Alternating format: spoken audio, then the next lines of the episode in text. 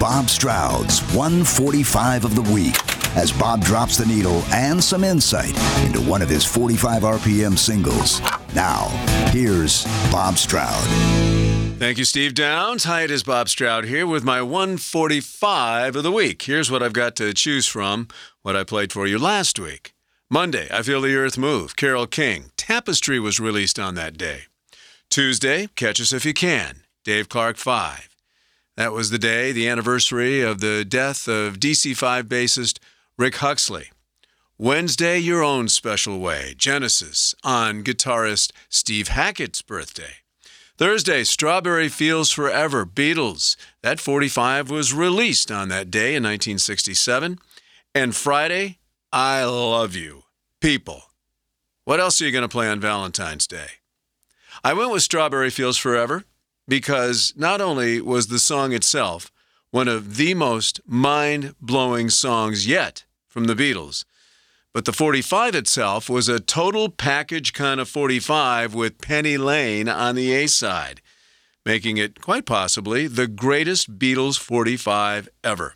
Although that's obviously debatable, as maybe you like the more basic, raw approach of, say, I want to hold your hand, backed with I saw her standing there. Whatever your taste, there's no arguing the fact that musically the Beatles were busy pushing the boundaries of rock and pop, not only in song structure, but in arrangements as well.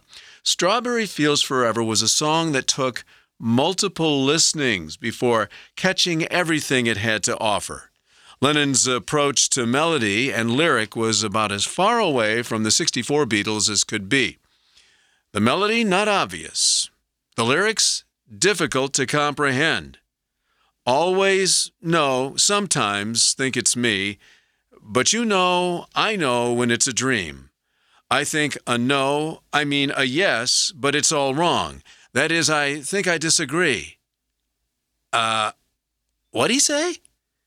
It was all baked into an arrangement with mellotrons, cellos, guitars, trumpets, Indian harps, drums, and tack piano about as far away from a Chuck Berry song as you could get.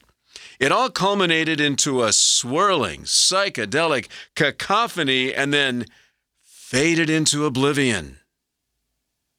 Only to return to remind you that this was no ordinary Beatles song. Cranberry sauce, indeed.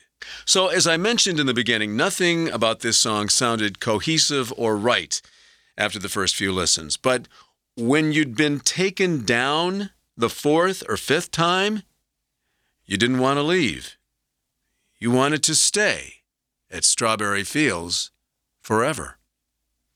That's my 145 of the week. I'll see you again next week. Thanks for checking us out.